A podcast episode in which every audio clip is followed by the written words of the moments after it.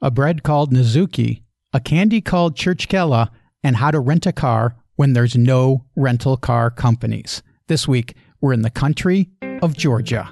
Traveling the world to bring you delicious dishes, tasty beverages, and interesting experiences. This is the Destination Eat Drink Podcast on the Radio Misfits Podcast Network. I'm Brent Peterson. This is Destination Eat Drink, the travel podcast and website for foodies. Welcome. Each week, we visit a place with great food and drink, and this week we're in Georgia. That's Georgia, the country, not Georgia, the state. But first, let me tell you where I'm at. The Troino Festival is a monthly celebration in the Setúbal neighborhood of Troino. Now, Setúbal, you probably don't know, it's a town about an hour or so south of Lisbon, and this is where I live now, here in Portugal. So when I found out this neighborhood, not too far from where I live, has a monthly festival every summer, had to come and check it out. Really, it seems more of like a block party, an excuse for the people in the neighborhood to come out and just enjoy themselves. A lot of people move out into the street, a lot of businesses move their stuff out into the street, and there's lots of fun stuff happening. But really, it's an excuse to come by, have a drink, listen to some music.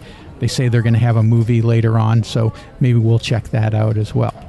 This week, my guest is Rob Rose. Rob is the creator and host of the show Raw Travel. He's been all over the world to make Raw Travel, which is now in its ninth season.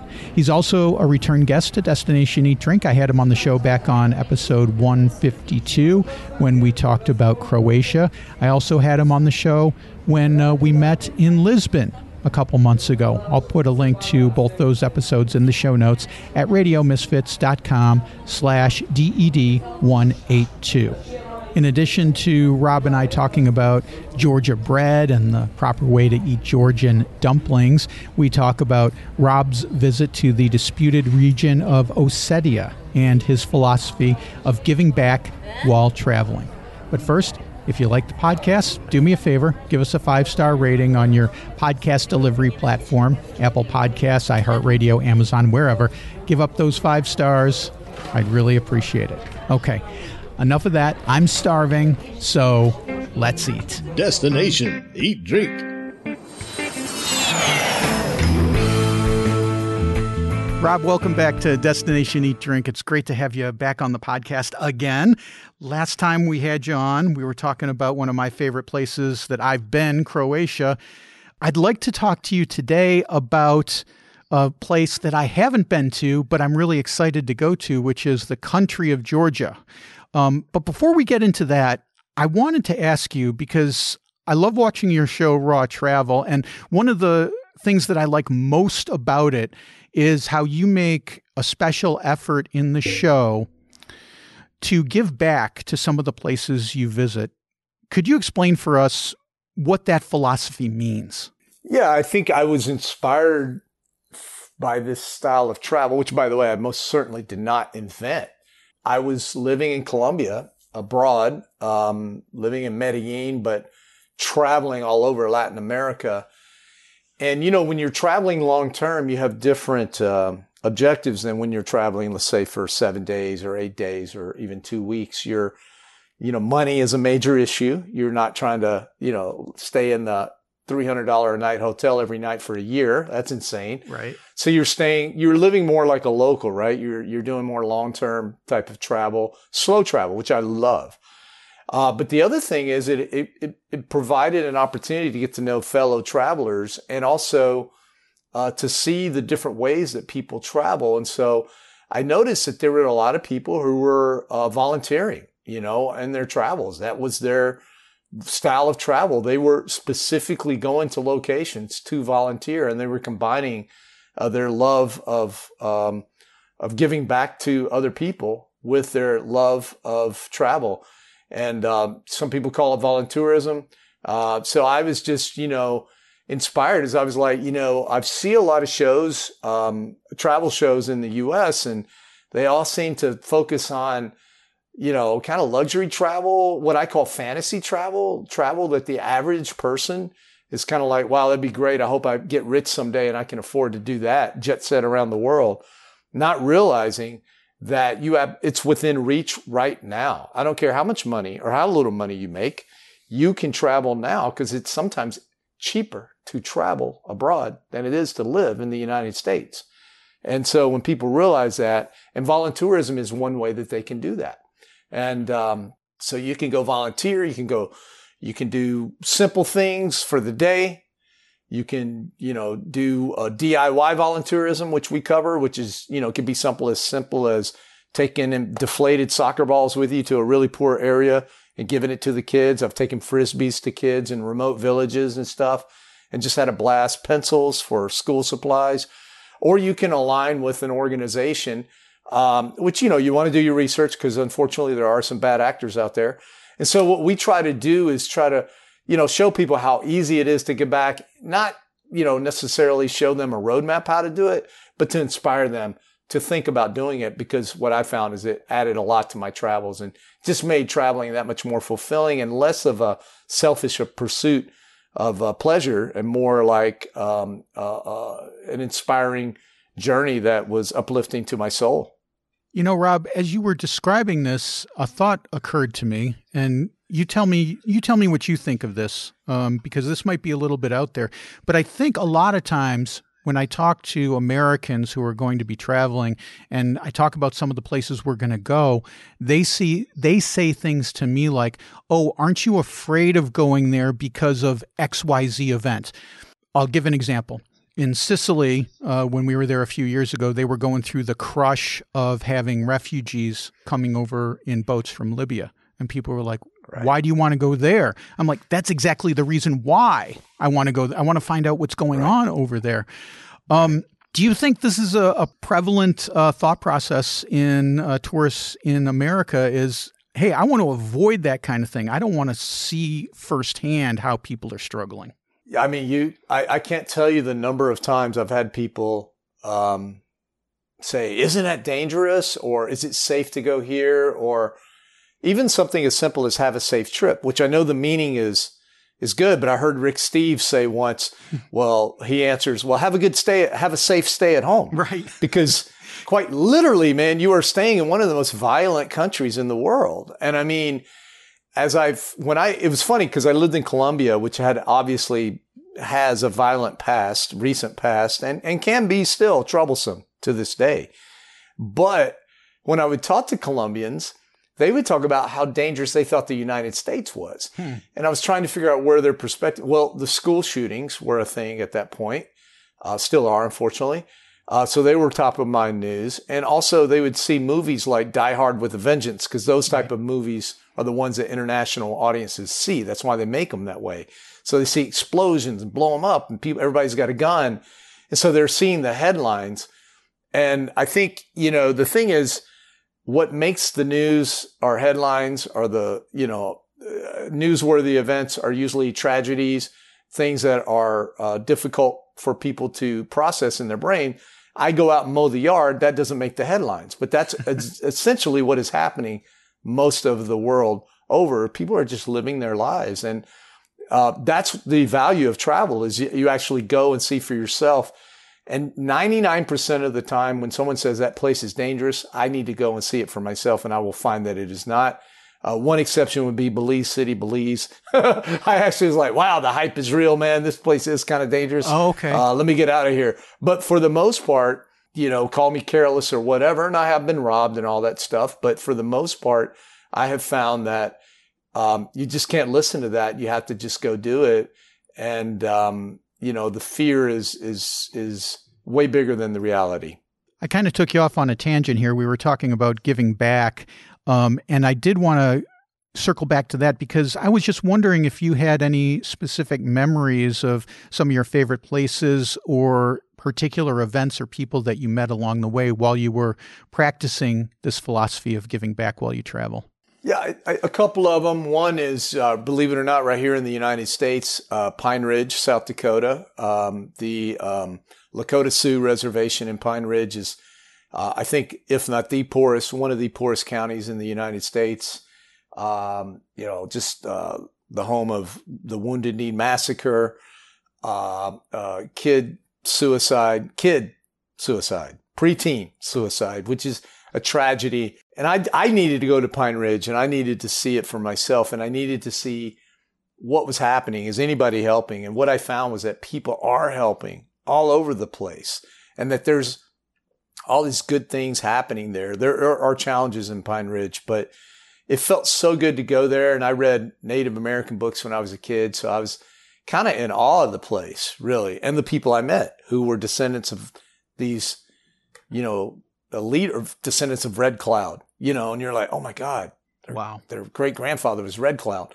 That was fulfilling. And then internationally, I went to the Philippines um, and worked with Project Pearl. And they go in every weekend and work with kids who live essentially in a garbage dump where their parents are garbage pickers. Mm. And just seeing these little kids playing with plastic bags and, and a string and just so happy and realizing that there are so many kids in the United States that are, myself included, grew up with way more toys and stuff that aren't as happy. And that, that realization that comfort does not equal happiness ever. Uh, they're two different things. They're two different emotions. We all want to be comfortable, but just because you're comfortable does not mean you're happy. And these kids in uh, the Philippines and Manila at this uh, garbage dump had no idea they were poor. They were smiling and having a good time. Uh, you know, and I, I, regret that, you know, and anything you can do to try to help them have some kind of hygiene and eat healthy food and play games and forget their surroundings for a bit, I think is a wonderful thing. I saw a, one, a lot of wonderful, good people, including several Americans living there who were volunteering for Project Pearl. And, um, I, it was, it was heartwarming. It's hard not to cry, man, when you're there out of joy, not out of sadness, out of joy. And if folks who aren't going to go there want to help out, we'll have a link to uh, Project Pearl in the show notes.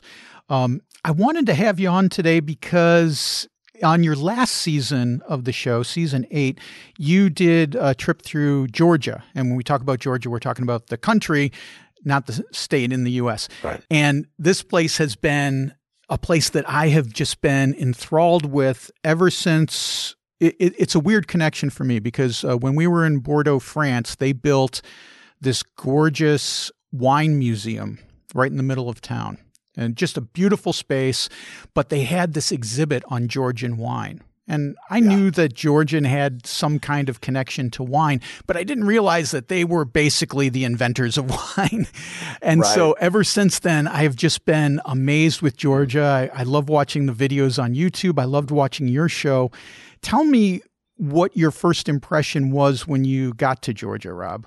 Well, you hit the nail on the head. Wine. I mean, it's like the first thing they're going to feed you when you're there, and you're not going to not drink wine any day that you're not that you're there because they grow it. Everybody grows it. It doesn't matter. Live in the middle of the city. They got grapes, and they don't grow it to sell. They grow it to drink and to share with their friends and it's organic. I never had a hang. I mean, I don't want to say I never had a hangover, but I never really, I never felt like bad the next day. I was like jet lag, but I was like, I don't think I'm hungover. And I drank a lot of Georgian wine last night. It was, um, an amazing experience. And then if you really are, if you want a road trip through Georgia, it's extraordinarily easy to travel. They don't have rental car agencies, but you can rent a car from an individual who hopefully speaks enough English. I saw that on English. your on your show. You're like, yeah, you can't. Yeah. Avis ain't here. You rent no. from you know Joe down the street. And yeah, that's real. It's like an Airbnb for rental cars kind of thing. Yeah, and they'll you know you have insurance and all that stuff and.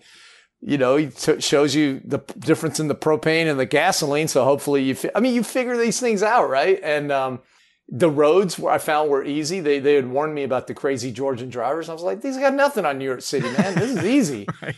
and it's just beautiful. And you can just stop on the side of the road and have some wine, have some of the Georgian bread. I mean, you know, fresh vegetables. Uh, the food was outstanding, and the people are incredibly hospitable. Incre- I mean, very possibly, and I, I hate to say this because there's so many places I've said this about, but very possibly the the friendliest people I've ever met like just just bananas.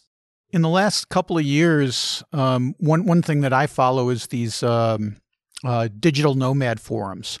And one thing that I've seen recently within the last couple of years is that a lot of digital nomads from North America are making uh, Georgia a stop because of the easy visa process. Did you see a lot of North Americans when you were in Georgia? I, you know, I really did not. Uh, I went with a fellow North American. She was the reason I went. Um, she's a travel blogger. Her name's uh, uh, Cynthia, and she's a really good friend of mine. And Cynthia Cramblett, and she has a travel blog. I think it's called Her Drive, and and a podcast as well.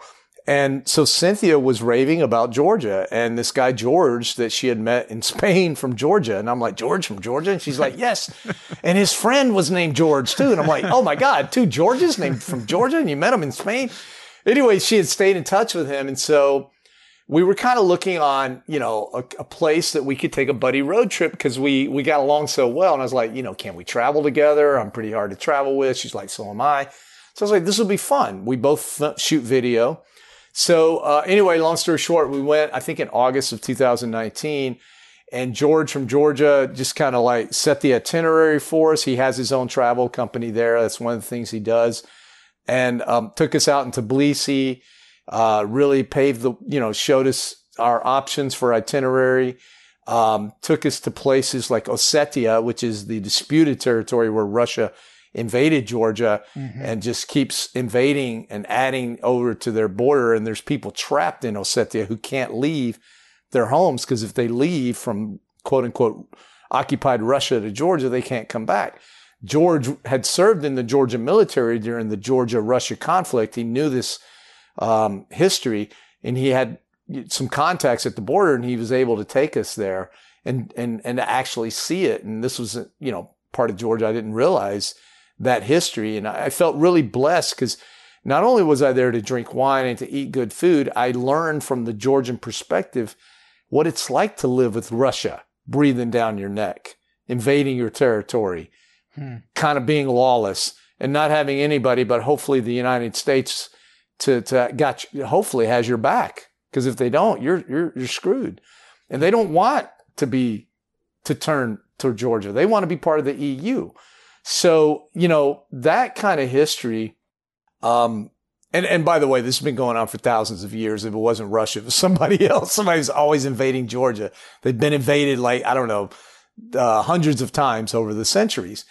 And, you know, but just learning that and learning, and, and I'm like, you know, is that why these people are so friendly? They're just able to just shrug these things off and just be extraordinarily cheerful and hospitable with people. Um, I, I, don't know what it is about Georgians, but they're just incredible people. So anyway, Cynthia had a connection.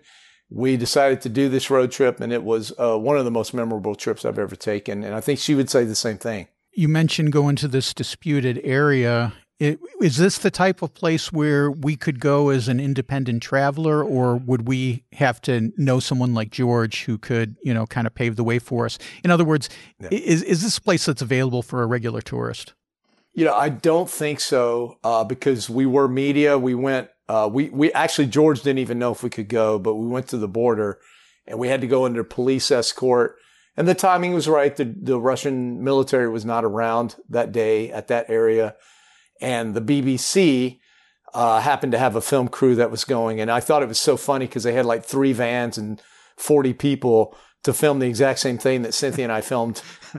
they were like, "Get out of our shot," and I'm like, "You get out of our shot, man."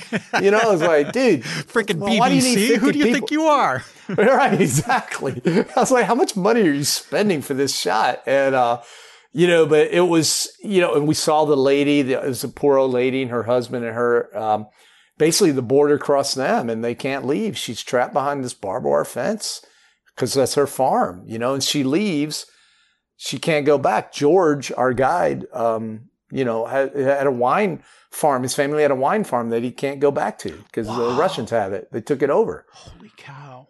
Yeah. So that's, those are things that you learn when you travel. These are things that I would have never known or read about. I wouldn't have comprehended it unless I had gone to Georgia. When you comprehend it and you go, I don't think a regular travel could do it, but they could try.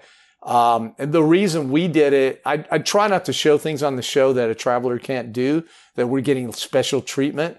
Uh, but the reason I did is I wanted other people to be aware of the situation. And I felt like this was a unique opportunity to do that. So I do get occasionally special privileges as the media, but not often because most of the time I'm a tourist. I'm a, I'm a, I'm media posing as a tourist. You know, I'm just a guy with a DSLR camera.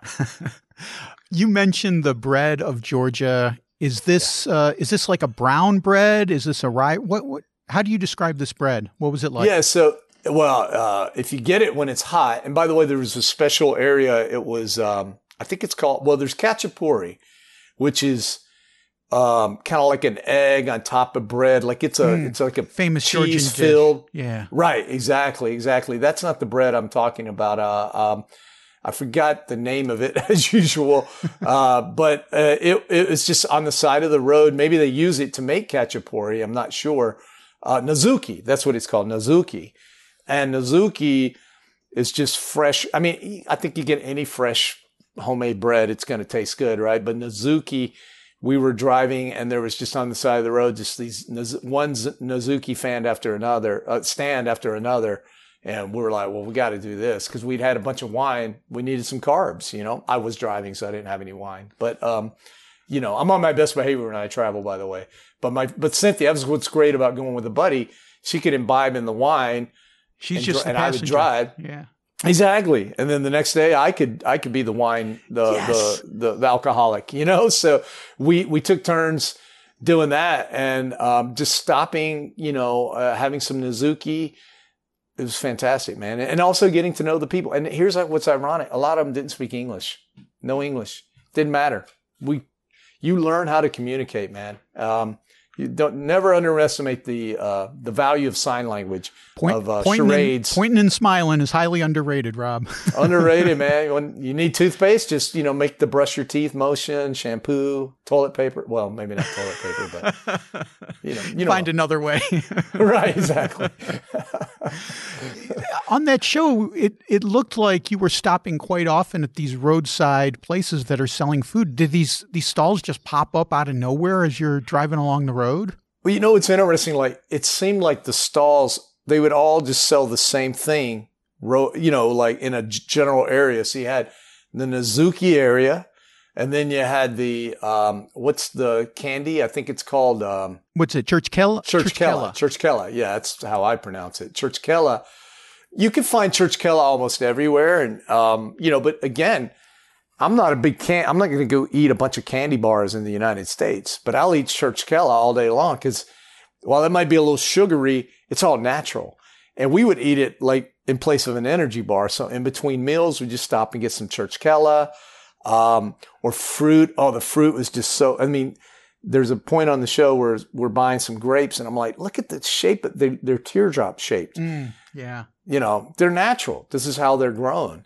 Um, and then, like I said, wine you can get, you know, anywhere and uh, everywhere. And it's just um, chacha, which I think is made from the leftover grapes of the wine. It's called chacha, uh, more like a brandy kind of thing. And you can do shots of that. And you, you eat that with church, church, uh, Churchkella, I think. I mean, it was just, you know, it, it was just such good food, man. So fresh. Yeah, the chacha is interesting because you're not too far I guess, from the Balkan Peninsula. And it kind of reminds right. me of like Serbian rakia a little bit because it's made from the distilled grape pomace. Um, right. Is, is it as ubiquitous in Georgia as it is in places like Croatia or Serbia? Do you see cha-cha everywhere? Everyone makes a little cha-cha on the side? Pr- pretty much, yeah. You just, anywhere there's wine, you're going to find some cha-cha. Uh, it's pretty much what I found. And, um, again, I, uh, when we got outside of Tbilisi, which is the capital city, is absolutely 100% worth two or three days. You know, spend some time in Tbilisi. It's a wonderful capital city. Uh, it's got an old town. But once what you really want to do, I think, is take a road trip. And we weren't able to, of course, road trip all of, you know, Georgia because the roads are, are, are pretty good, but it's just, you're limited by time. And, um, you know, as you're driving along, you will see, you know, wine, places where they sell wine, wine paraphernalia. The interesting thing about the wine glasses that they sell, they're like pottery glasses. And you'll notice they're not something that you put down on a table. It has a little teardrop it, shape to it as well. And so if you put it on a table, it's just going to roll over. So you're like, well, how is this a wine glass? Well, the way it is, they shoot wine. They don't sip it. Okay. So you're literally, and, and by the way, uh, the day that we were drinking, I mean, I'm going to tell, to make Cynthia sound like an alcoholic. I'm sure I drink way more than she does, but I was driving. And so we were, everywhere we stayed, they had their own vineyard and they all wanted us to taste wine. So it's like breakfast. We literally just had breakfast and they're pouring wine down our gullets, you oh know, and giving us wine for the road. And it's just how they show love, I think, and appreciation for people. And it's just wine there is, is synonymous with Georgia. They're, they're one and the same. I want to circle back quickly because you mentioned the church Churchkella candy. And for folks who don't know what that is, how do you describe that to people? So what it looks like is um, this some a candy on a string. Basically, it's like this dipped. It looks like a candle, actually. Um, and so it looks like a candle, like this, but it, this it's it's basically candle uh, candy looped on a string, and um, it's dipped, I believe, in some kind of um, batter that um, you know again is is all natural. We looked what was in it, and it was like, oh, we can eat that. You know, it, had a high sugar content. It was all natural sugar, and um, you can get it in various flavors as well. Right. The dumplings were fantastic as well. I think they call those um, uh, Khinkali. Khinkali. Yeah, there we go. Yeah, tell me about the dumplings. Yeah, so the Khinkali might be and, and I don't want to know the caloric content of Khinkali, man, because dude, it is filling. But and we were there during the summer, but obviously it gets it gets chilly in the winter. So I can imagine on a winter day, Khinkali just like that's what you want. But basically, what you do and, and what we showed in the show is that you have to kind of bite a little hole in the dumpling. It's like a meat dumpling and it's got this gravy or this hot liquid. So you want to let it cool. You blow on it, you let it cool, and then you suck the juice out first. And that is just so delicious. And then you eat, you know, the dumpling after that. So there's a system to it. And you need to let the expert, which thankfully we had George there, show us how to do it. Otherwise, I would have just dug in and burned my mouth. You right, know, right. So you know, especially Khinkali, and they have restaurants that just serve Khinkali and beer and uh, really hearty, hearty, hearty food. Um, I was really surprised. And I think that was Cynthia, who used to live in Washington, D.C. I think that was her initial turn on to Georgian culture. There was a Georgian restaurant there that she frequented and fell in love with the food and then met these Georgian guys in Spain and kind of stayed in touch with them. Was like, I'm going to come see you. And we were able, I'm so happy we were, I was able to help her keep her promise that she was, you know, years later able to come see them. And George and I, who I'd never met before, that trip are, are good friends to this day. And he's helped me with, um, you know, hooked me up with tour guides in Croatia and other friends of his, you know, around the region. I highly recommend anybody goes to Georgia to use his services. Uh, Expert Guides Georgia is the name of his company, but he's basically a one man tour guide, uh, as far as I know. And he is uh, excellent, an excellent local who can show you around and is going to show you an authentic Georgian experience and loves loves his country. You mentioned that uh, Tbilisi, the capital city, is worth a few days before you go on your road trip. Uh, is there one or two must see or must do things while you're in Tbilisi? Yeah, I would say seeing the old town of Tbilisi, um, you know, is probably the the thing to do, and you can take a metro cable up to the top, and there's like this huge kind of monument, kind of resembles the Statue of Liberty in the United States, but it's at the top of a hill, and it's like this silver lady. I forgot what her name is, but you take the cable car up to the top, and then you can walk down, and um, you know you'll see these Turkish baths everywhere. And unfortunately, we were not. I call them Turkish baths, but they're Georgian baths. You know, they're just part right. of. They share that culture. And um, man, I, we we toured a couple of them, but we didn't get to do it. But that, like, if you're doing some slow travel, man, take some time and do one of the baths, do one of the steam baths, um, and just you know go to the old town uh, because uh, Tbilisi does look fairly modern. Uh, it's got a mixture of um, influences from old Soviet bloc style buildings to more modern European style buildings. Um, but the old town is a, is a must see because it's really old. It's like a thousand years old, I think, you know. I think that's a good way to uh, end this episode in Tbilisi, Georgia. Rob, it's been great talking to you. I'm looking forward to, uh, you know, seeing more places where you're going to be going in the future. I always love watching Raw Travel. I look forward to seeing it on my station on Saturday afternoons. And folks should check their uh, local listings for uh, when that show airs in their particular town. Thanks again for being on the show, Rob. I look forward to uh, talking to you again real soon. Yeah, it's been a pleasure, Brent. Thank you for having me, and uh, I hope some people are able to get, garner some value, uh, you know, from from what we discussed. And uh, you know, please watch the show. Appreciate it. Okay, there you go. I got to say, talking to Rob has only made me more determined to visit Georgia. Gotta, gotta make that happen. There's links to Raw Travel and where to watch Rob's show in the show notes. That's at radiomisfits.com slash DED 182. Now, while you're listening to this show that we just had, you might have thought to yourself, why didn't he ask Rob about Ukraine?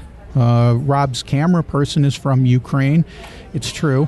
Um, the reason I didn't was because this interview was recorded before the war in Ukraine started. I moved things around a little bit because Rob came to visit uh, in Lisbon, so I wanted to air that one first. But anyway, that's why the interview happened before then. But there's a lot of parallels. Listening back to this interview now, I'll tell you, you know, uh, Ossetia being occupied by the Russian military, it really gives you pause because that was years ago, uh, eight years ago now that Russia invaded parts of Georgia, and they still occupy it, which gives you pause when you think about what's happening in Ukraine. Now, regardless of that sad note, it has been fun here hanging at the Troino Market. I'll definitely be back next month. They have a little outdoor festival in this small neighborhood in Setúbal, Portugal, every month during the summer. Next week on the show, we're going to be talking beer because it's getting hotter, it's summertime. There's no better time to talk beer. Until then, check out my website, destinationeatdrink.com. I just posted a story about a fruit in Portugal that I'd never had before moving here, the Nespera. Read about that at destinationeatdrink.com slash blog. Destination Eat Drink is distributed by the Radio Misfits Podcast Network and a guy who always properly sucks the broth from his Khinkali, Ed Silla. Thanks, Ed. I'm Brent Peterson. I'll see you down the road. Join us next week for another culinary adventure on Destination Eat Drink, a presentation of the Radio Misfits Podcast Network.